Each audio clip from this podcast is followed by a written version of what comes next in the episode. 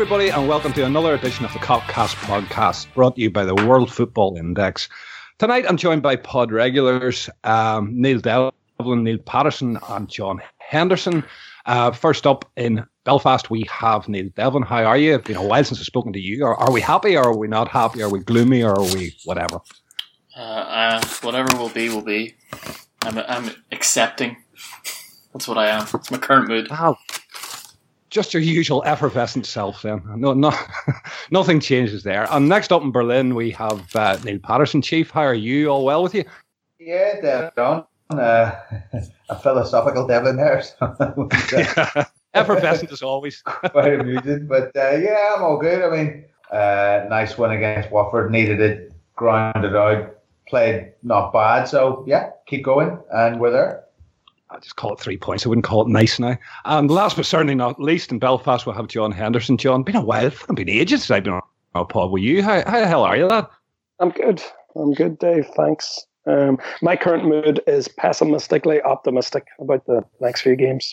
Before all this, there's been reports that have come out that uh, Phil Coutinho is number one on Barcelona's list of wants for the summer. And with that in mind, I've enlisted the help of massive LFC fan and Barcelona fan as well, Gavin Haverty, who's who's renowned in World Football Index for his love of all things Liverpool. So you can imagine his excitement and delight at being on here this evening because we didn't actually tell him he was going to be on an LFC pod. So, Gavin, how, how the hell are you, brother? Are you all right? Hey, I'm going to tell you something, Dave. I have as much love for Liverpool as I have a Neymar, so that'll actually tell you how much love I for Liverpool. And I've had a known it was an LFC podcast, but I pointed you in the direction of somebody else. But I'm here now, so I'll endure it. Listening to all you pessimistic fucking lunatics. Well, you know, as I say, I, I like having you about the place Gavin. You know what I mean? I, I, like your nomadic ways and all the rest of it. So, you know, it, it's a pleasure actually having you on. And it's, an honor to have you on an LFC podcast. Of, of all podcasts to do, like you, you chose this one. So, so we are, we are thankful. But listen, Gav, this, this business about Coutinho, you know, you and I have spoken about this. Jesus, I don't know many times this season, lots and lots and lots. And you th- you said to me that you never believed he would be on the radar. I sort of agreed with you, and and, and while the interest may be there, I, I'm not so sure that he would go. Um, you know, he's just signed a new contract with us, 200k a week. You know, from a Barcelona standpoint, you know, they paid big money for Suarez. We're, we're being told it's, you know, around the Suarez figure that if, if, if they want to buy him, they're going to have to pay. Well, what's the view from Spain before we start? Well, first things first, Coutinho is certainly not Barcelona's number one target. That target is Verratti.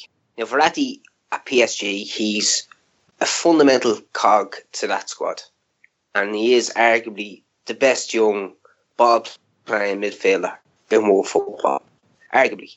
Now, a, a, year ago, a certain journalist was told that Liverpool were quite worried that Coutinho was going to leave for, Barcelona. Now, when you look at the many statements, the many whispers, the many rumours that's been thrown out on Twitter, he's constantly being linked to it. As a Barcelona fan, do I want them there? Not particularly, because the man we're trying to replace is Iniesta. Now we had a scenario there a couple of seasons ago where Xavi had left. We brought in Rakitic, who took over the mantle, completely different type of player, but having Iniesta there, Iniesta filled into the Xavi role, and of course being Iniesta done the Xavi role pretty well. However, he's not playing as much. But at the moment, we're too dependent on Iniesta coming in to sort out games, take a hold of games that it, he's finished, unfortunately. So the news is that Verratti being the number one target, if he cannot be got. But, you know, obviously, Gav, you know, the, the, the talk is at the minute about he would probably have to take a, a wage drop to go to Barca because I can't see Barcelona wanting to pay uh, 200 grand a week for a player like that. And, you know, why we love Phil Coutinho, I can see, I can see why he's not considered world class. He's world class in patches, maybe, but not nowhere near the consistency that would be needed for Barcelona, in my opinion. And then we take take the names I mentioned. We had Verratti. Another player we'd have loved to have back is Thiago from Bayern Munich, but he has just signed a new contract with Bayern Munich. Bayern Munich. So outside that particular top tier, I think we do fall into the second tier of footballers where Coutinho is there. Now, if Coutinho is to make the move to Barcelona, it's it's a wonder with the likes of Nike after investing so much money into Barcelona with that one billion euro deal. And a lot has been said that a lot of that is down to Neymar, who, as we know, is Portuguese. Um, we know Coutinho is one of Neymar's friends. So, is is there an influence there from Neymar to the board to get Coutinho? Well, certainly we saw it. We saw it in a year ago at the World Cup qualifiers um, when you know the, the, the, I think it was in the Spanish newspapers as well when they were gesturing, making their hand into a telephone for Barcelona to make the call about Coutinho after he scored for Brazil. So I, I would actually buy into that that Neymar's behind it somewhere, and much of it fits my narrative as well. But then at the same time. We Barcelona have a new manager coming in, but anyone who knows how the ins and outs of Barcelona's transfer market works, it's very, very rare that the manager has much say on who is brought in. So if it's the case that the board are sitting back and they're not going to get Verratti, and Coutinho d- does come in, well, for me, that's a massive, massive step down from Iniesta because at the moment we have Turan. His agents come out recently and stated that he ain't leaving. We've Rafinha, lovely footballer, but he's nowhere near Iniesta's level. Plus, he's quite injury prone. Denis Suarez, lovely young player, is never going to be given the opportunity to rule that midfield. Rakitic, Rakitic is settled, but Rakitic is his own type of player. He's nowhere nowhere near the ball playing capacity of Iniesta. Then we've Andre Gomes again. He's just not at that level. So Iniesta, although he will probably play on for another season sparingly, he needs to be replaced in order to for somebody to feel that front three. Is Coutinho the man to do it? It's hard to say when it's hard. It's hard to look at a footballer playing for one club and then to see him move to another. Like we've seen Modric playing for Tottenham. Tottenham at, at Tottenham, he was brilliant. Moves to Real Madrid, he becomes one of the best midfielders in the world. So maybe it could maybe it could be a positive thing seeing Coutinho come to. But at the moment, from a Barcelona fan's perspective, I'd break the bank to get Verratti because I still don't think Coutinho is in Verratti's level at the moment. How likely do you think it is that uh, that they're ready for Coutinho at the moment? That they take the chance on him now? I mean, obviously he's, he's one of Liverpool's best players, but you mentioned Rafinha there. Uh, he says quite injury prone. Coutinho, you know, is also quite injury prone. He tends to, to have an eight to ten week injury pretty much every season. He hasn't really weighed in with the numbers yet, although he's getting progressively better and he's still young and you can see the talent that he has. But you rightly say he's in that lower tier. So are Barcelona ready to go and pay 80 million, 80 million quid probably? Maybe, what is that, 95 million euro or something, maybe 100 million to go and get somebody who's in that, as you say, you know, below world class tier? There's, there's the argument they put. We, we mentioned the word 80 million pounds. Verratti, in his current contract, we possibly get him for less than that. I'm not saying we would, but even if it was pushed to 80, well, then why not? Coutinho, 80 million pounds for a player like that. I'm sorry. I No. 200k a week, he will be taking a substantial drop in wages because Barcelona have what's known as a tiered wage structure. They've always had it. And if there's one rule when it comes to finances within the club, it's it's adhered to. Mascherano took a massive pay cut leaving Liverpool to come to Barcelona. Suarez took a massive pay cut. Now Suarez is obviously earning massive money now, but it's all to do with it's like it's like any job. The better you do, the more you're rewarded. Coutinho, can you see a player like that on massive wages when you think about it, 200k a week, being not asked, being told, if you want to play for us, you have to drop down. Because at the end of the day, people don't realise Coutinho mightn't want to come to Barcelona. There's a lot of rumours saying that, oh, well, Barcelona looking at Coutinho. He mightn't want to come. Yeah, I mean, there is that. I mean, um, and one thing I've always thought about Coutinho, um, not really based on that much, except for the fact that he's uh, Juninho's nephew.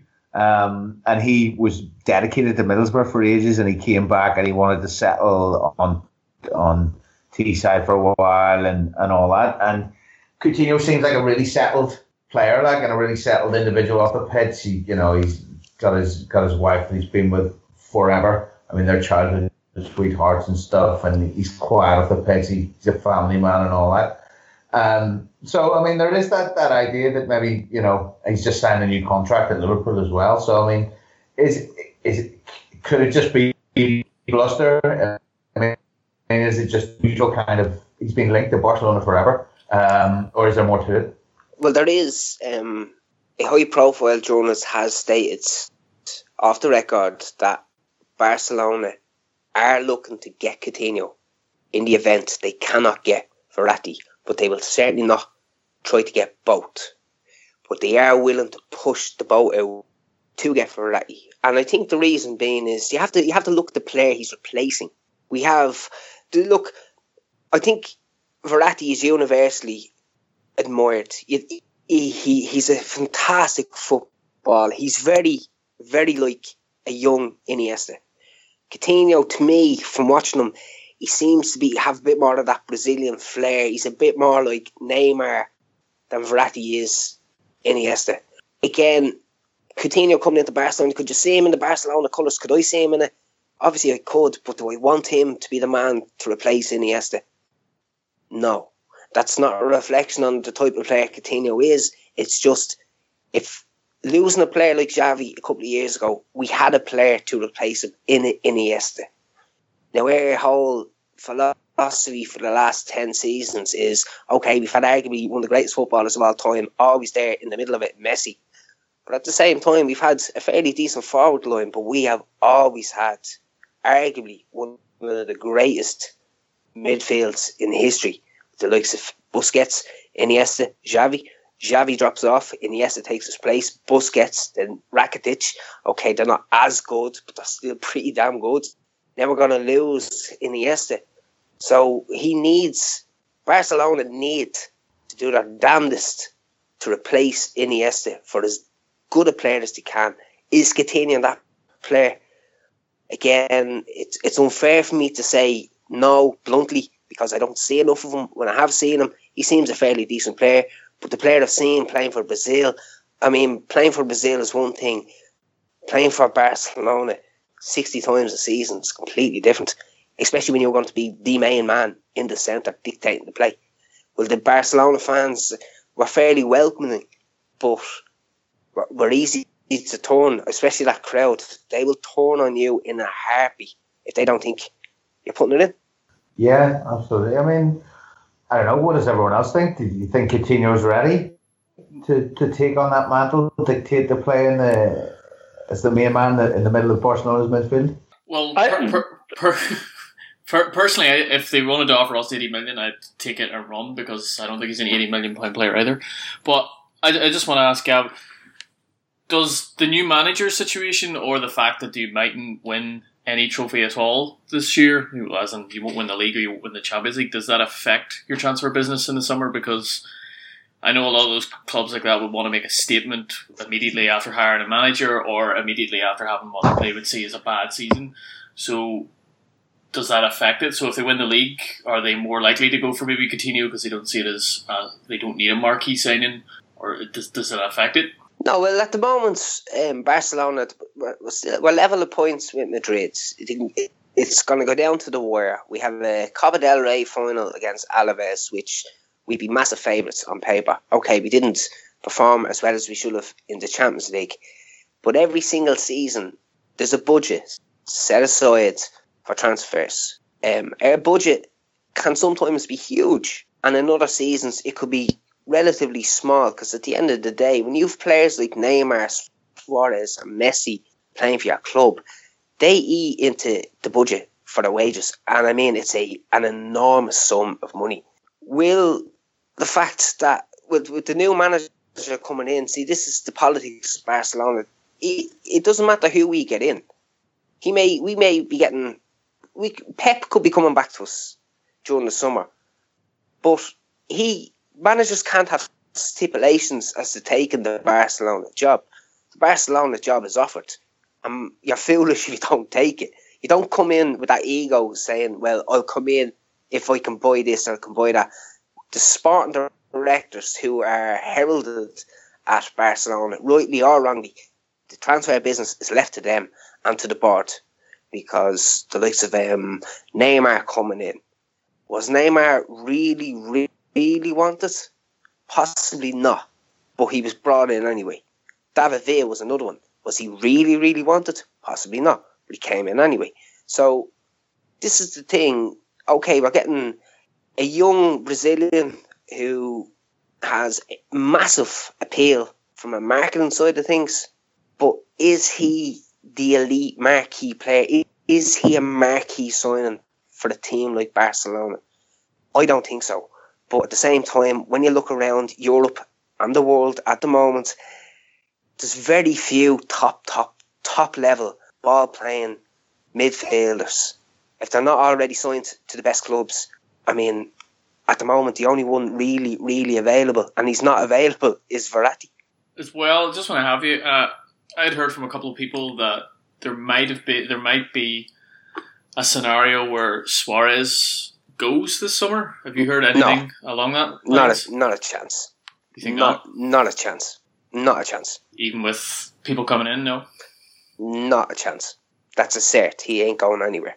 Well, here, you, you, are you in need of any centre backs there at Barcelona? Because we've won the yeah, we break. no, no, no, no. we do, Dave. We have a brilliant, and I love this man. I absolutely adore this fella, uh, Yerry, Mini Yerry from Palmeiras. Ah, from yeah, yeah, oh, formerly of Atletico Nacional. Yeah, uh, no, no, but he, would make a great partner for Dejan Lovren, don't you feel?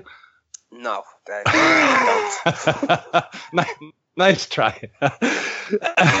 but before before I let Gav go, is anybody else got anything you want to say or I ask? John, you've been very quiet. Yeah, no, I think that the whole Coutinho thing's very interesting with Barcelona. I mean, I personally think he's not yet an 80 million pound footballer, but I think Coutinho is one of them players where he's got such a high ceiling. I think if it was Barcelona, ideally, I mean, Coutinho played his best football in a, in a diamond midfield for Liverpool. And if, I think if, if they got Verratti and Coutinho, because I think what I like about Verratti is he's a great ball player, but he's got a bit of bite about him as well.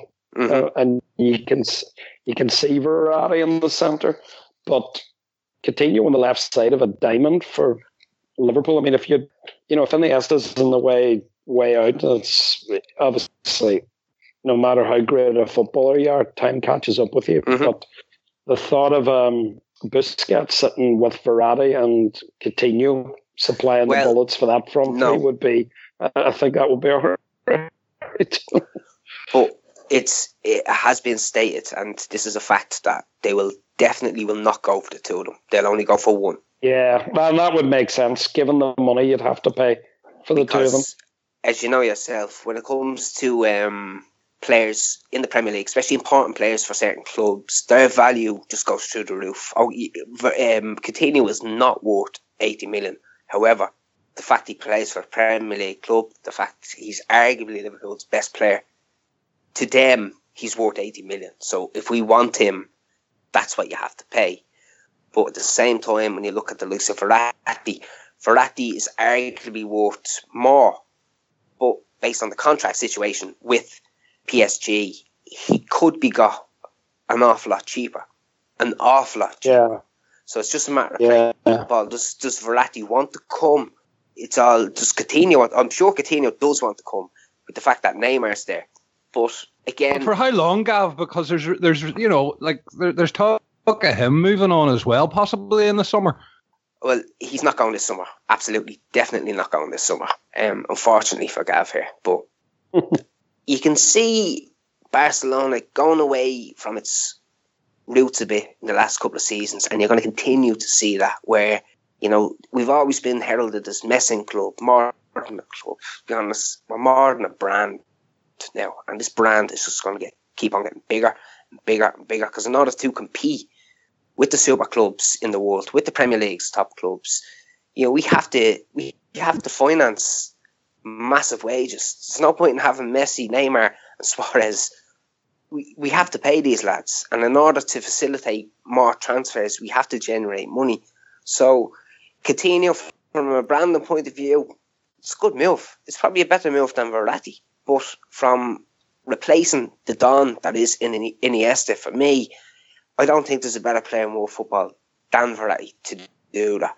Thiago would have been great, but Thiago's just committed his future to Bayern Munich. And at the time, nobody wanted Thiago to leave Barcelona. Nobody wanted him to leave, but you could not expect a player like that to be sitting on the bench week in, week out, whilst Xavi and Iniesta were in that prime. It, it's just never going to happen. And at the same time, he ain't coming back. And if he was to come back, if Bayern were to sell him, Bayern be looking for an awful lot more than 80 million. Well, I think as well, you know, Coutinho signed this contract, and from what I'm led to believe, there's been no um, release co- or release clause placed in it, which sort of, you know, when, when we saw that with Suarez, the, the clause was there that you know should Barcelona come calling, he went. Um, we we haven't seen that from Coutinho, so. Gav, listen, thank you so much for your time. Truly appreciated um, you sullying yourself by coming on to a Liverpool pod. It's great. It's great. I'm going to have a shower now, Biff. Oh, that, that's it. Get the wire brush out.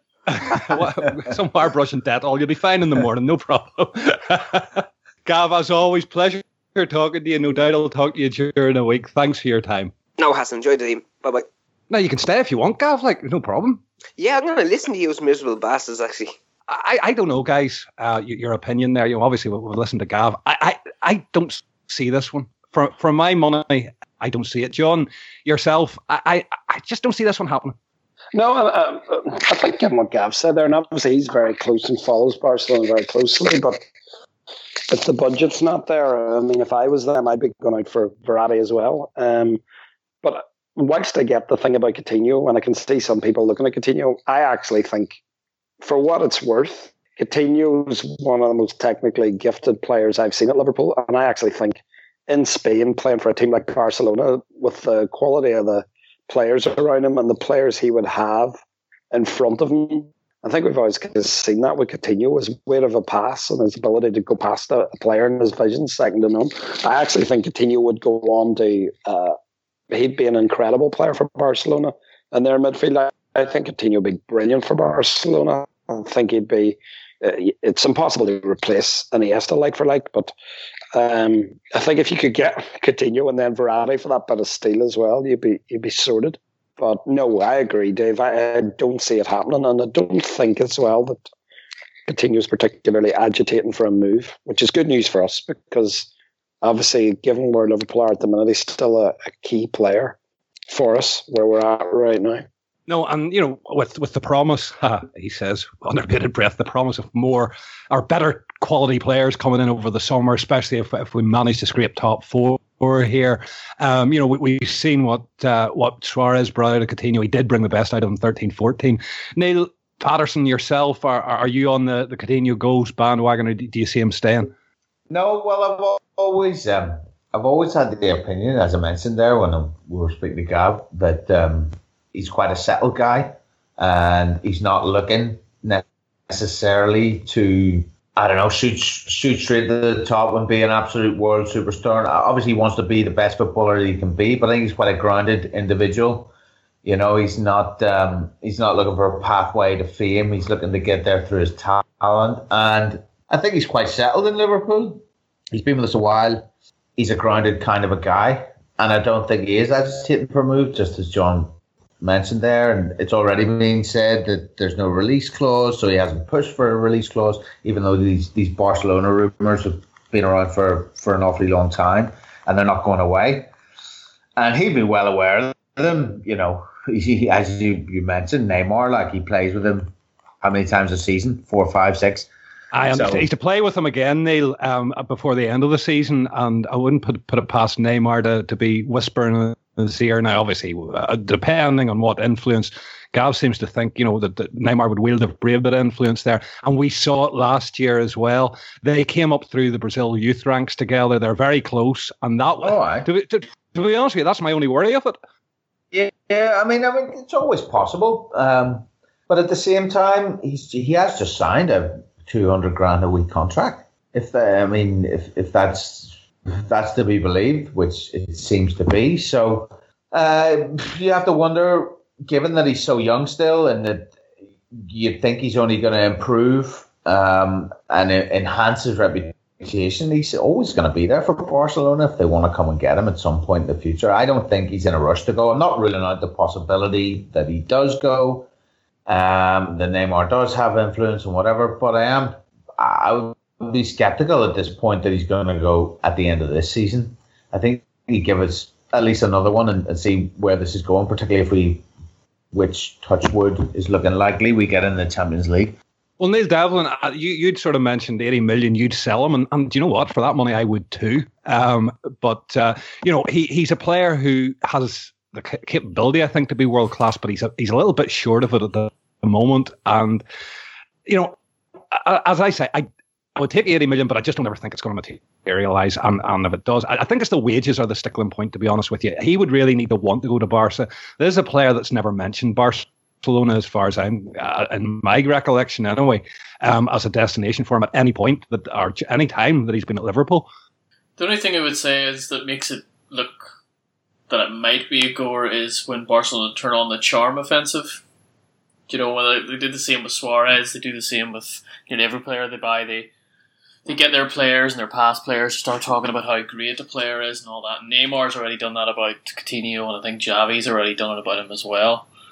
So that's the only thing that's in the back of my mind. But as I say, like if, if they wanted to offer eighty million, I'd take it. And Gav's right; he's eighty million to us. He's not maybe eighty million to anybody else, but I'd say John Henry would play hardball over Coutinho, and I think he would go all the way to eighty million, and that's probably what will put Barca off.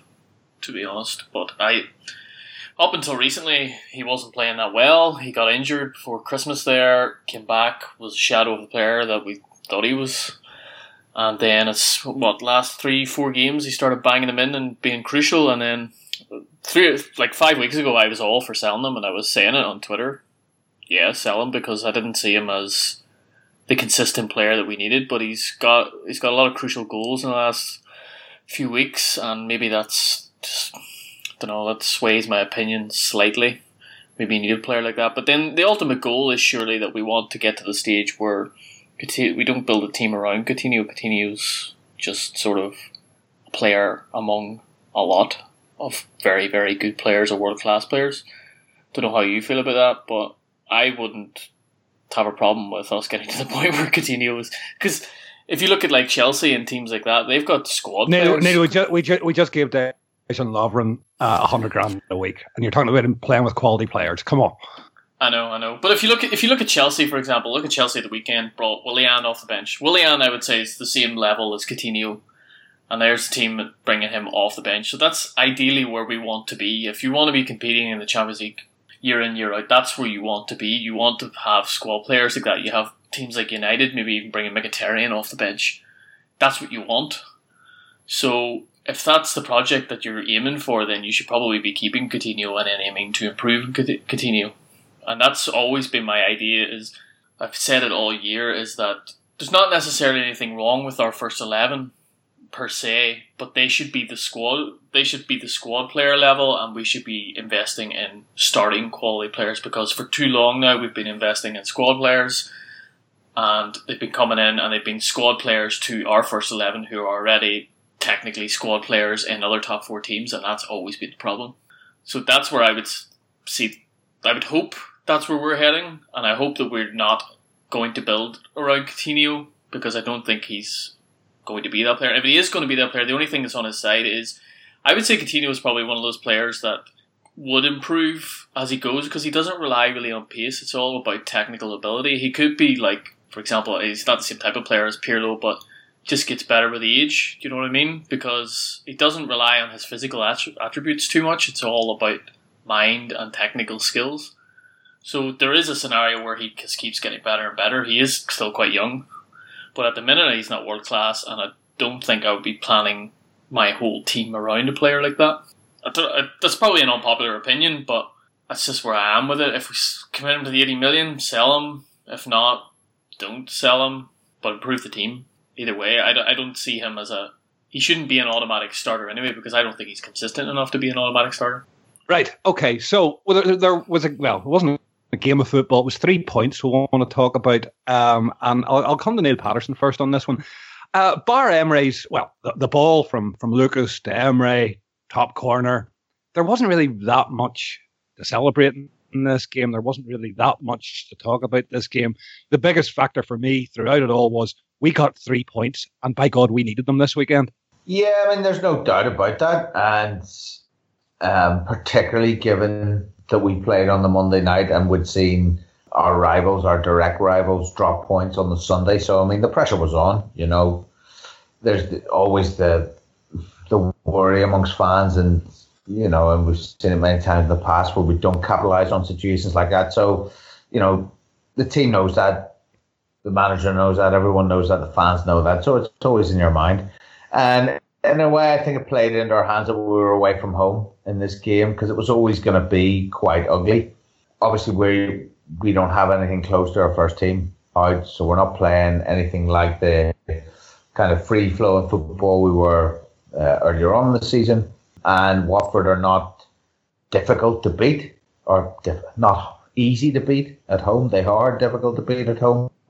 They'd won their previous three home games without conceding um, I thought they were on the beach, Neil. No, I really thought that they were on the beach. Not for me, not at all. I think they would. I, I, I just don't. I think we actually played well, and that's why I would say that. Um, although we weren't playing free flowing and attractive football, creating loads of chances, I think we dominated the game essentially.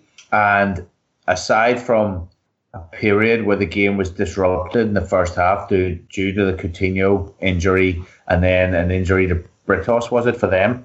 Where basically the game lost its flow, although we'd been the, the ascendancy before that. We then regained that.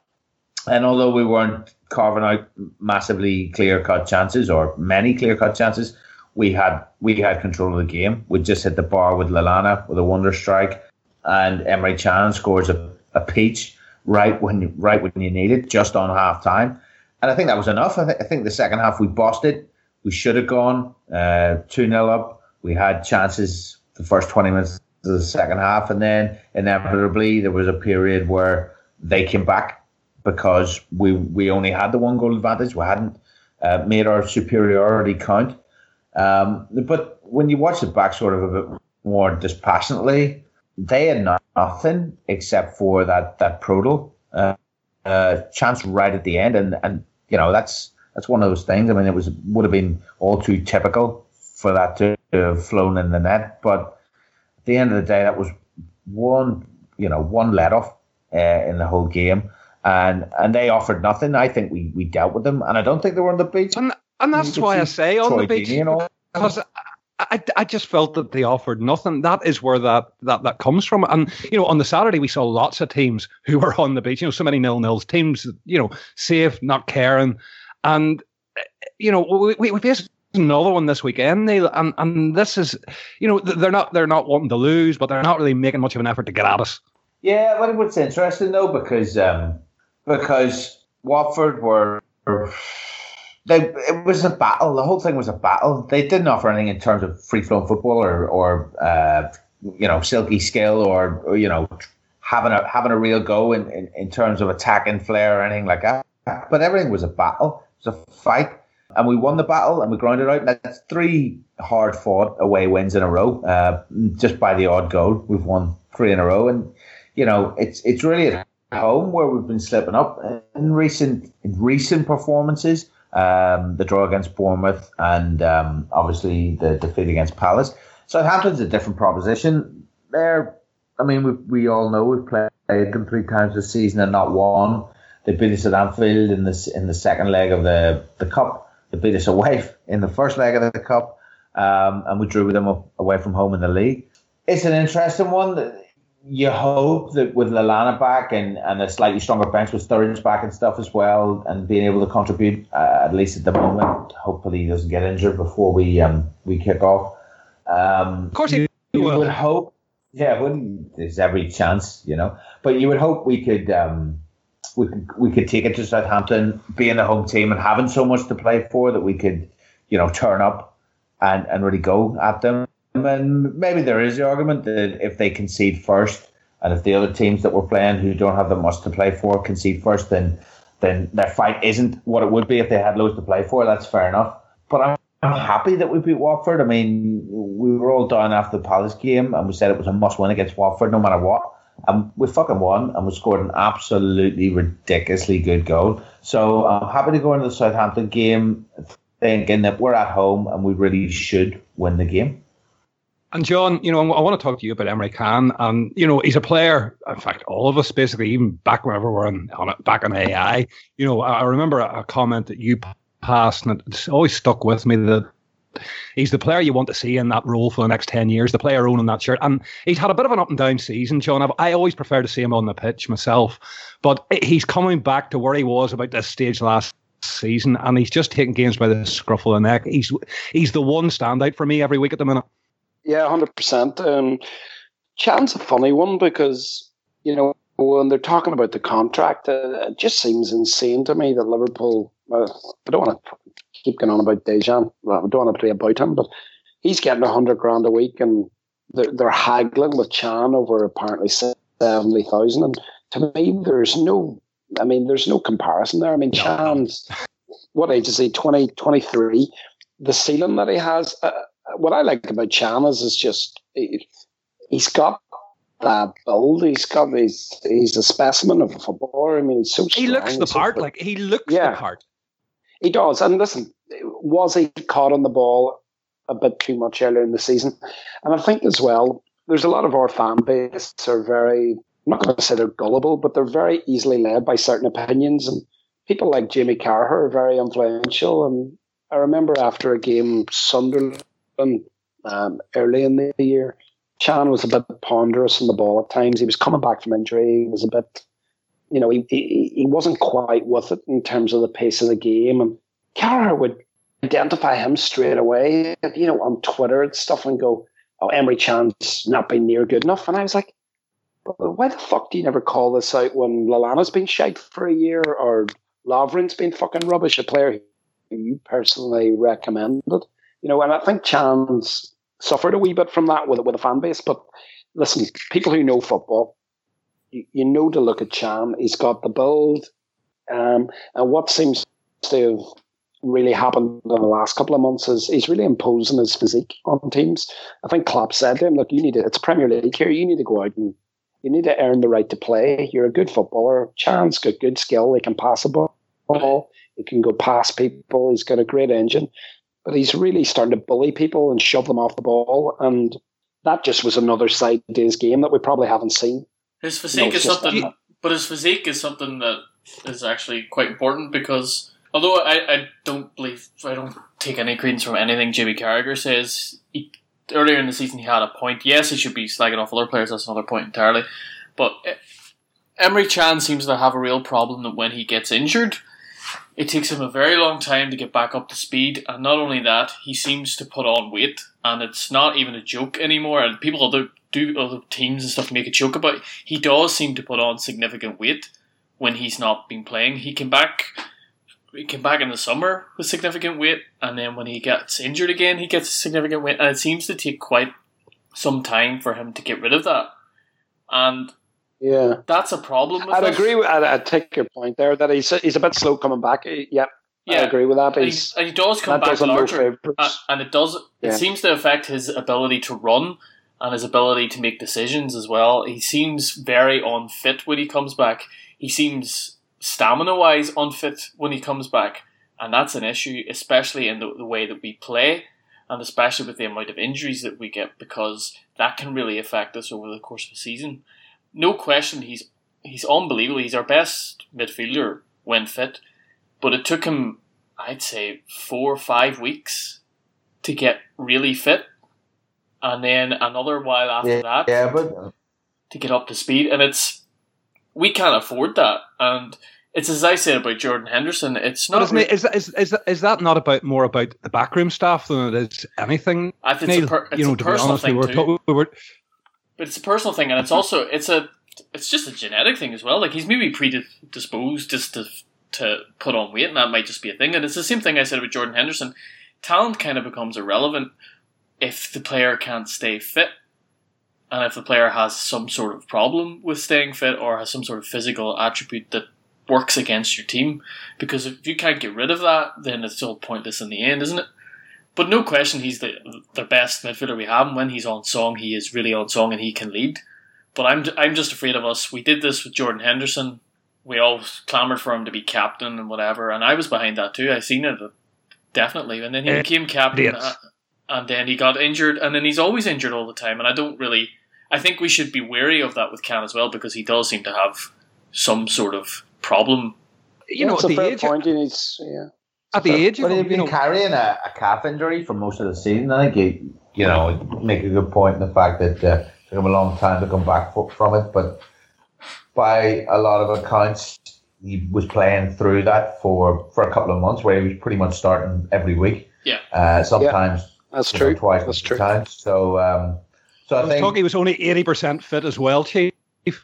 Yeah, ex- exactly. And we're now sort of seeing, you know, a bit more like the best of him because he feels confident in his body. Um, he feels fit again, and you know we're, we're getting to see the fruits of it. So yeah, you know, Does- while it, Does it not worry you a bit though that It, it, it's a worry. At that, like at the, this, it kind of follows the same pattern as last season. Remember last season he was phenomenal at the end of the season because he seemed to have got Yeah, I mean, everything out of the way and then got to play, and then summer rolls up and then he stops playing, and then it ki- takes him six months to get ready again. He's phenomenal again. it was Germany. And that's why it? I go back to the away backroom staff, lads. Yeah.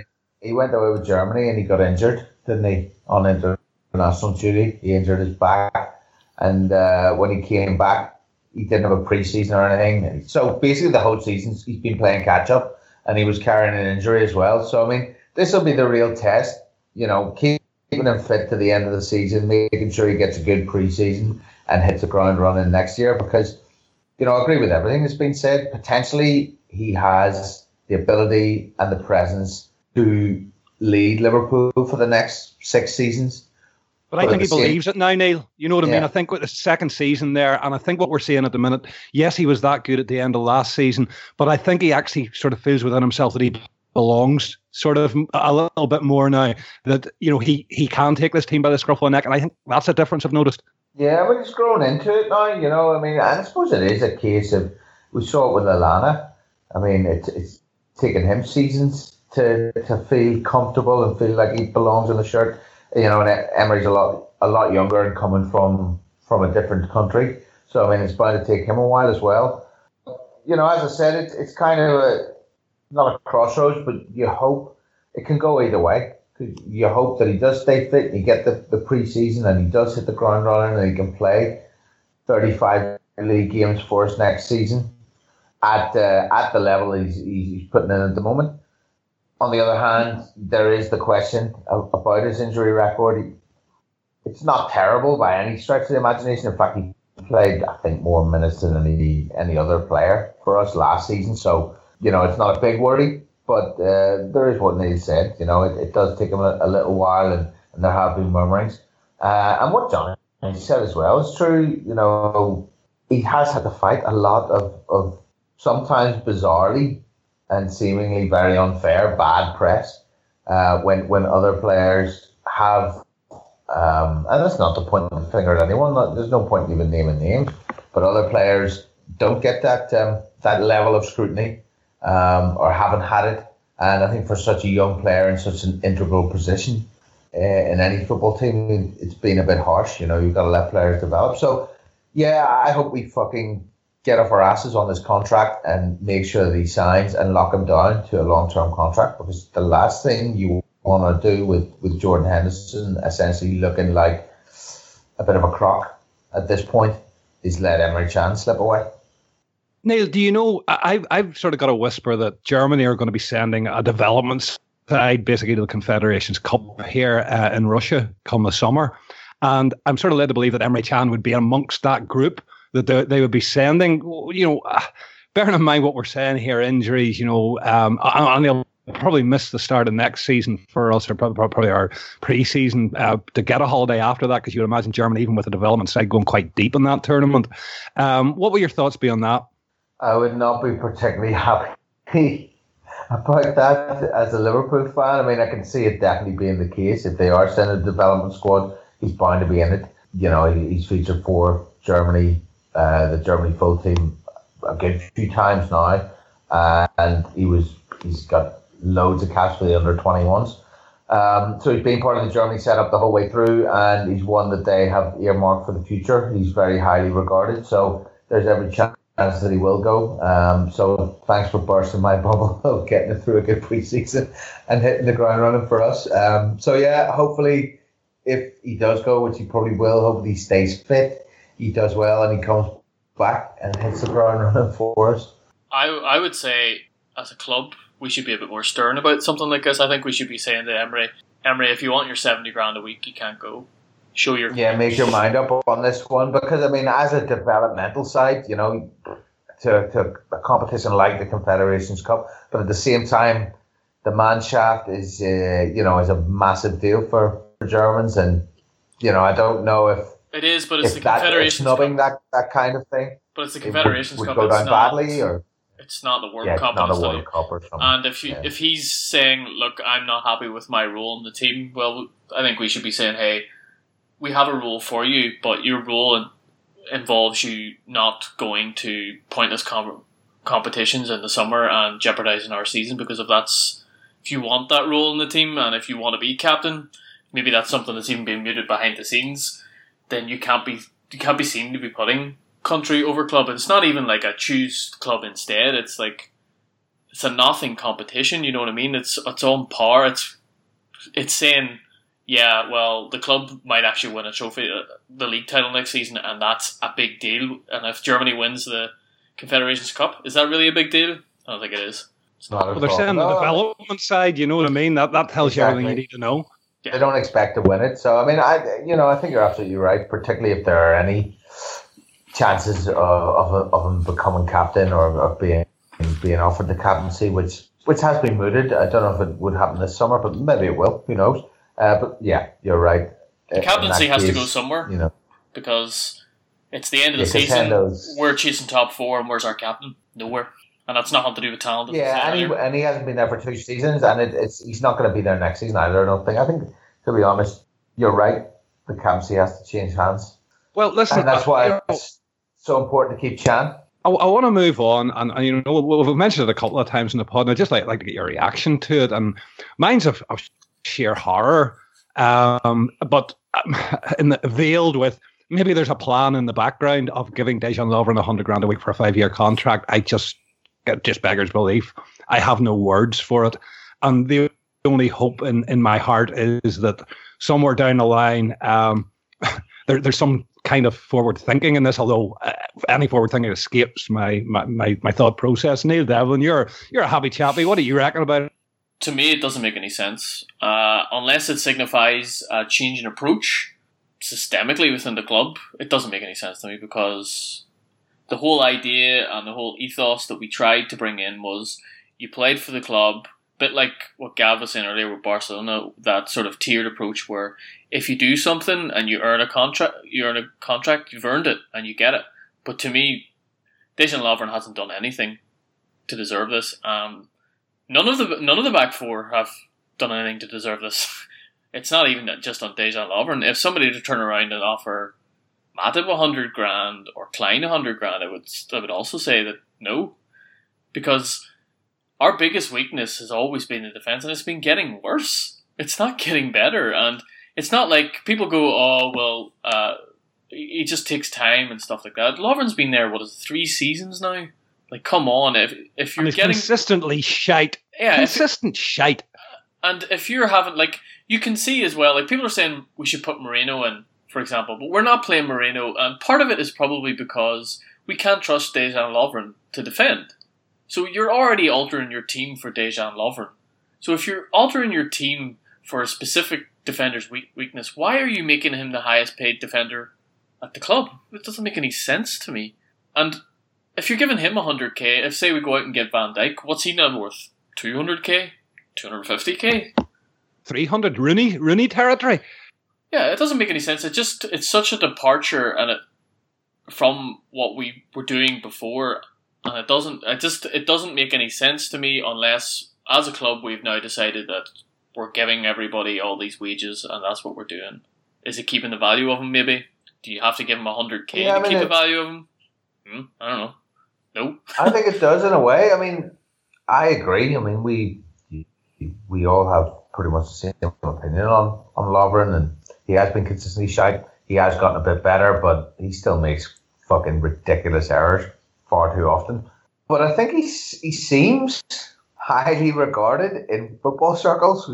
You know, Yeah, he seems But is like he though? Is, I do, do you see anybody else paying him? Do you see anybody else paying a hundred grand a week to uh, a a I don't like know, a hundred grand a week, but I can see another club signing him and paying him eighty grand a week. Aye, but if Yeah, we just if we priced ourselves out of moving them on, because this has always been a problem of ours, is getting rid of players because they're on high wages, and when we do get rid of them, we have to pay their wages because nobody else will. So if we just shut ourselves in the foot, by I Remember don't Joe know. too much Cole? Like, who could forget Joe Yeah. Cole? Yeah, but we were paying Joe Cole a hundred grand a week eight years ago, seven years ago. You know, this Yeah, is which is Lovren. We're 200 grand a week the way the inflation in football's gone. Exactly. So w- Lovren, a hundred grand a week is not top dollar. It's not top dollar by any stretch of the imagination. It might be a For a high defender, wage. it It is. is for a defender, Too yeah. high. Who who else is on a hundred? Well, grand a it's week in the high. It, it, it is high. I mean, he's what the, the, would be one of the what is it, the seventh or eighth highest paid defender in the league. So I suppose it is high. But then we're looking to be the top club in the league, and certainly constantly and consistently competing to be within the top three, top two, top one in the league. You know, you're setting your stall out. But I, my my thing is like he's 27. So if we're getting in that contract now, unless unless you are just trying to keep his value up, and maybe with Van Dijk coming in, maybe you've already agreed sort of behind the scenes because you know there's a lot of talk that uh, he'll come in if we get the Champions League. So there must have been talk about wages, and maybe he's going to be getting upwards of a hundred grand a week. Because if he if he has to specify that I'm only coming if I'm getting Champions League, then he then he's calling a big contract as well. So maybe it's bringing him into line a bit more with that um, and keeping the value high and hoping that you know. Well, I mean, he, he would be a good backup for me if, if you go into next season and you've got you've got Van Dijk, you've got Matip, you've got Lovren, and you sign one more to replace Klavan, but obviously better than Klavan, who can compete for a first team place. Then you're you're in really good shape, and I don't mind paying him that much money if, if, if he's third or fourth choice, or or having to fight to get into the eleven, and we've got four good centre backs. I, I don't mind. It's all about having You know? four good centre backs. But as you were saying about Van Dijk, I've been saying to you privately that the Van Dijk and it's got out on Twitter as well. I have it sort of on good authority that there is a deal there. It's already on the table. It's already agreed with the player on the provision that we're in the Champions League that he will come, and it will be somewhere in the region of forty to fifty million that Southampton will sell him. So that's there's a lot right. It seems to be a lot writing on the Champions League this year in terms of that because it Yeah. seems seems to be going to affect our whole business. And I've been saying that you guys were kind of asking me where where I get that and stuff like that, but it seems to have come out recently on Twitter, so that's why I'm saying it now publicly because it seems to be a thing. Yeah, I mean Andy Heaton put it out And the other day, didn't he? and there's a, a couple of other players there that we know of that uh, if we get Champions League, it's pretty much done and dusted that they will join the club, but it's completely dependent upon that. So it, it's more important than ever to get the Champions League, basically. I think Neil's made some excellent points about Lovren. I mean, let's take the, the Dejan thing aside and look at that back four and think none of them, for all the reasons Neil stated, none of them deserve that kind of money. It's ridiculous money. I, I, and I don't see the, the whole protecting the value argument. This this puts him in Milner and Lucas territory for me. Who the fuck in their right, right mind is going to try and match those wages to bring Dejan Lovren to try and pull Dejan Lovren from Liverpool? There's fucking nobody. There's nobody in the Premier League. In fact, the guys, I, honestly look at the teams that are from 1 to 12 um, right now, and I, I don't see any of them that would put Dejan Lovren into their centre halves. That's how fucking bad he is, in, in, in my opinion. So I, I think it's uh, a hundred grand a week's just preposterous. I think if Dejan Lovren, given his level of performance and the time he's been at Liverpool, was offered thirty or forty thousand pound a week and a new contract with the opportunity to play for Liverpool, oh, he should Fucking fucking, crawl timeshare, over. dude. Timeshare. He should he should crawl over fucking broken glass to accept thirty or forty thousand pound a week, in my opinion. So it makes no sense on any level. And it kind of feeds into what I'm saying though about If- Van Dijk because the the deal was announced when we lost to Crystal Yeah. Palace and it started to look a bit like we weren't maybe going to be in the Champions League. So our whole transfer plans teetering on whether we become champions Yeah. in the Champions League or not seems to dic- dictate where I think we've kind of like given him the deal as a as a backup As a plan. backup. Yeah. And that for me makes sense, you know. And but I, you see, I- here's where it doesn't make when you- sense to me, Neil. This is the, the part that doesn't make sense. Is like he's underperforming, and we're giving him a hundred thousand a week.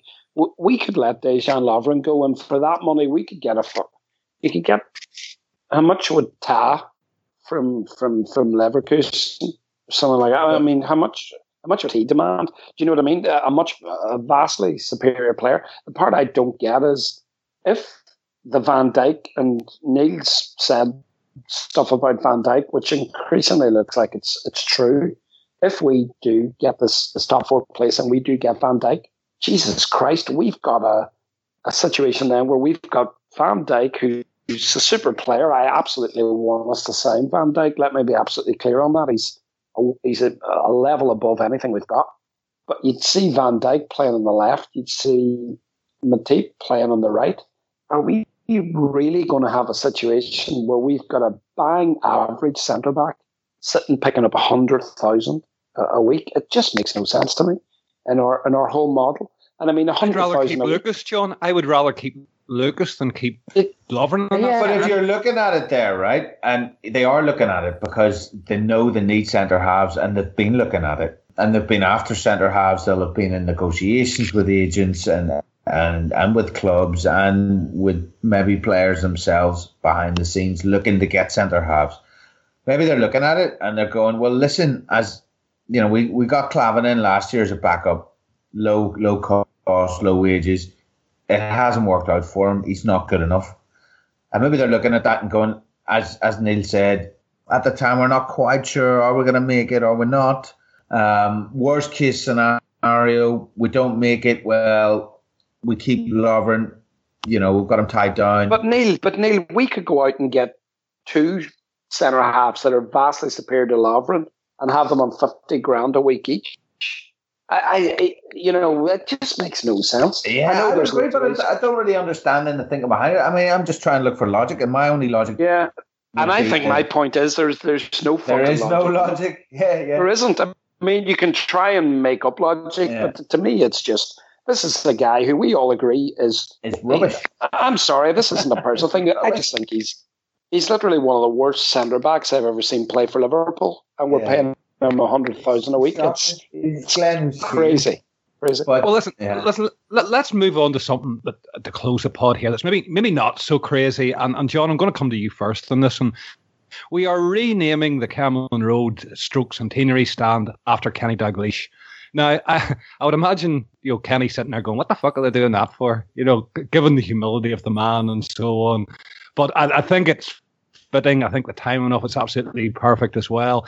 And uh, you know, to, to me, it's it's the best thing that's happened to us this season. I just love the idea of it.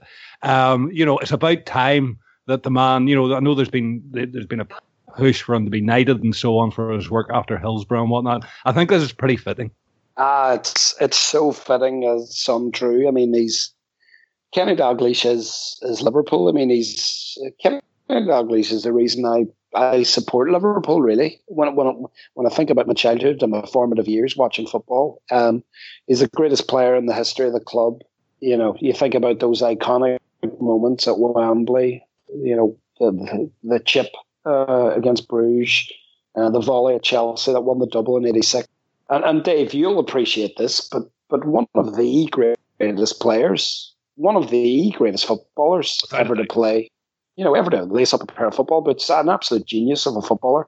People look at other players that were maybe a bit more the, the, the dribblers, like the, the Georgie Bests and the Glenn Hoddles and stuff like that. But Kenny Dalglish was just, he was just a More a European dream. Cups than Man United, mate. Yes, he's won more European Cups than Man United. That's that's Kenny Dalglish. He's but but I think you take that aside and you park that and Dalglish the player and what he was, and then you look at Dalglish, the manager, and he built probably it's my opinion, he built the finest ever Liverpool team to watch. You know, the, the, the Liverpool team of of 87, 88, 89, that, you know, they were, they were just another level. He signed Barnes, Beardsley, you know, Aldridge, the, the Houghton, football. Um, and then it's the sad part, but but it's to me, it's the main reason why this is absolutely Man, the right thing. We're, we're, we're talking about the man, I think now. You know, Yeah. um, we- we've talked about the player, the manager, but I think in, in the thing that maybe goes underestimated, the thing not maybe under the radar, but Kenny Dalglish, the man, and the work that he's done, and him and his wife especially, uh, Marina, like the work that they do around Liverpool, the work that they've done around Hillsborough, uh, and so on. It, it it just can't be counted in hours, John. It can't be, and that's the thing that most people. I, I know there's a younger generation of supporters, and they see Kenny Dalglish, and they've probably seen the DVDs of How and Rush, and they have, you know, they they understand that he's a massive part of Liverpool, and they probably remember that he was manager when we weren't that great.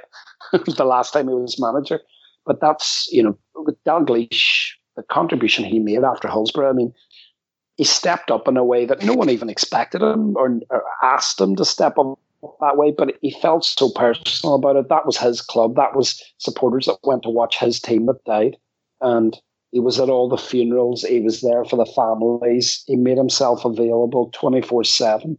And just his humility, and every time he was sort of, anyone even tried to remotely praise him about it, he, he was having none of it. You know, as you say, Dave, what he probably, he's probably embarrassed at the fact that the club. I say he's human. You know, Yeah, it's- he he's so normal. that. I think He he's just is, so he normal. hates- He'll be fuming at it. yeah, he hates that sort of thing, but he's, you know, he is everything that's great about Liverpool. You know that that the, the brilliance on the pitch and the humility, and um, it, it's the best thing that's happened this season, and it's so deserved. And um, yeah, I was delighted, absolutely delighted to see that. Um, he's my hero. Is Kenny as probably most people my age who, who support Liverpool, he's their hero. So it's a fitting tribute. Um, uh, you can't think of anything. Uh, if you're going to rename uh, part of Anfield, there's no one else that would deserve it more than him. So it's it's it's great stuff. Great stuff. No, with Michael Beale in the pod, uh, Ali Thompson myself had him 11 piece of me, and we actually lost the file. And, and he, you know, Michael worked with Kenny uh, during the time he was under 23s. And just the affection that he has for him. And, you know, he was telling us, you know, Kenny would come down every day nearly to the under 23s, mingle with the players and, and, and so on. No airs and graces about him, just a nor- normal guy. Um, didn't expect anybody to, to, to bow at his feet or anything. Not, not in the man's creed, not in the man's nature. Um, and you know, anybody that I've ever met, I've never met Kenny Dalglish or I've been near him in any way to, to know, but anybody who's ever come across him just has the the warmest and kindest words for the man. But uh, you know, given his, his legacy, uh, it's hardly surprising. Neil Patterson, yourself, obviously, you're delighted as well. Yeah, just pretty much echo what, John said. I mean, he was my hero as well. Really got into to support Liverpool when he was he built that 87, 88, 89 team all the way in the 90s. Uh, John mentioned like, and um, you know the iconic pictures of him in his uh, in that grey and red big overcoat, the the candy one um, with the three stripes down the down the side. Basically, he, he lived in that coat like on the touchline and all that. And I think you're absolutely right. He, he 100% deserves it. It's more, as has been mentioned, it's more than just what he what he put in as a player and then again as a manager and as a player manager winning the double in in '86. Um, it's it's everything else that came with it. It's the attachment that he's always had to the club, to the city, and you know, it was mentioned, you know, there's a push to get him knighted and stuff. But to be fair, this is this is far more fitting because all that establishment stuff is is a lot of crap anyway. Let's be honest. I'm sure while he will be a bit embarrassed by it, and you know, it's not the kind of thing he goes in for necessarily. I'm sure he'd be he'd be quietly, um, you know, tickled about it, like and, and and you know, pleased with it, and and fair play. It's exactly right. Um, it's a fitting way to pay tribute, uh, especially especially given the kind of ignominious way that he that he parted from the club in, in the last in his last incarnation at the club. Um, Absolutely. so, Yeah, so it's it's a good way to maybe um maybe get some of the younger fans uh, uh, or some of the newer fans to, to go and do a bit a bit of good in depth research on the man and find out just why we've we've named the stand after him. And Neil Devlin, I, I think we're going to have a full house of happiness here, um, and that that's a rarity in this pod. Uh, Neil, yourself, happy?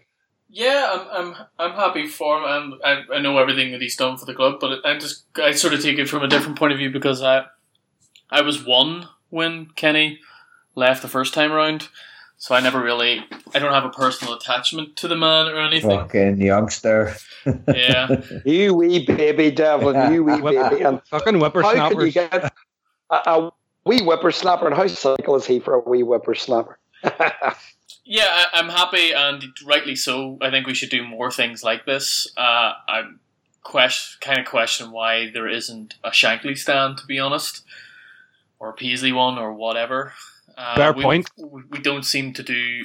We seem to move away. We've got the gates though, and uh, and the statues. So yeah, we do, for but stand. I think. Are you talking about you know when, as you say, Neil? Whenever you see the stands, uh, you see Old Trafford, you see the Bobby Charlton stand. Um, all those memorials are and things are outside, basically. The, the you know the four the four stands to the stadium. This will be something that'll be in your face in the stadium. yeah, it's you're not seeing the, the gates or the statue on Sky Sports for ninety minutes. You you see the like how long did it take Manchester United to name it the Sir Alex Ferguson stand? Not very long.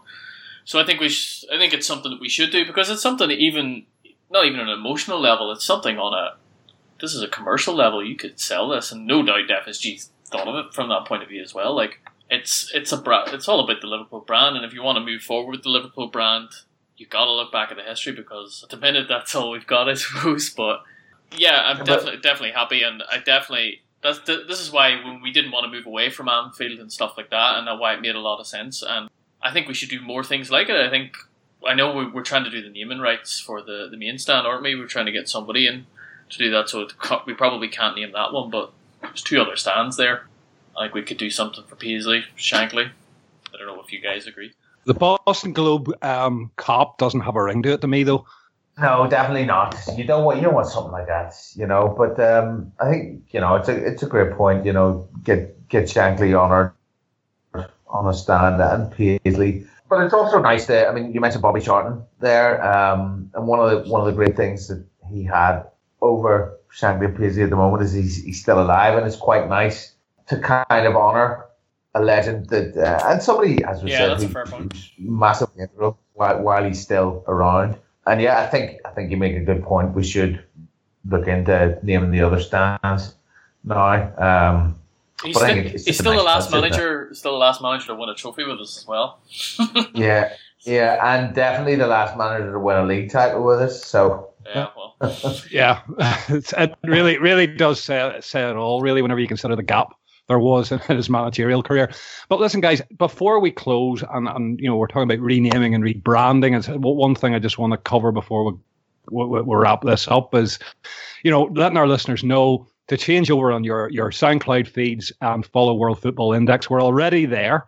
Um, we're going to finish the season out on our on our own SoundCloud, but after that, we'll will be exclusively under the uh, WFI EPL Weekly on the WFI feed. So from next season onwards, and we'll be starting with the transfer window and so on um, from sort of July, August time back again with the pods. So make the change across nice in case you forget. And uh, I'll just run around the table very quickly here. Um, I'll start with Neil Devlin. Anything you're up to, can we find you on Twitter, etc., etc. uh, you can find me at the usual place at Burbleman. I'm not as angry as I was mid-season. It's probably a, good, it's a better time to follow me now. I think you maybe agree, Dave. I'm not. Ah, t- t- two games to go. It sort, of, it sort of takes a sting out of it, doesn't it, really, Neil? Yeah, so I'll be picking up my anger in and around the end of August when we fucked up all our transfer targets again. So maybe it's a good wi- good window. This is kind of the the follow Neil window. is kind of akin to the transfer window. So yeah, if you want to follow me at Purple Man, I don't really do much else. Uh, Amara's been at me to write an article about different fume and stuff, but I don't think anybody really wants any to read any more of my fume, to be honest. Well, your last one was actually very good, but uh, you you know depends. I, I, I thoroughly enjoyed it. But moving across, Neil Patterson, what are we doing? Obviously, nothing as usual. and where can we find you on Twitter? Yeah, not very much, man. I'm, I'm, this is my only uh, contribution to, to writing or podding at the moment.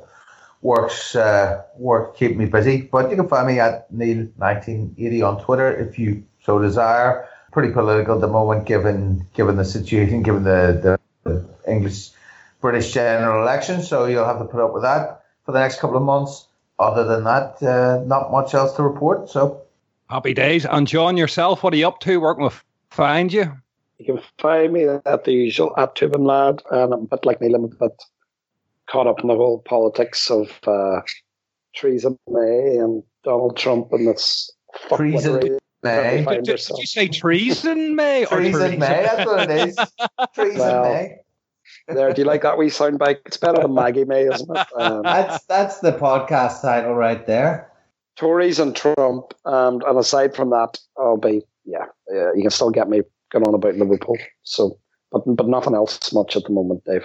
Um, and I'd just like to thank Gav uh, again, who, who actually stayed and listened. I, I, feel I feel compelled to tell listeners that he stayed and listened to us.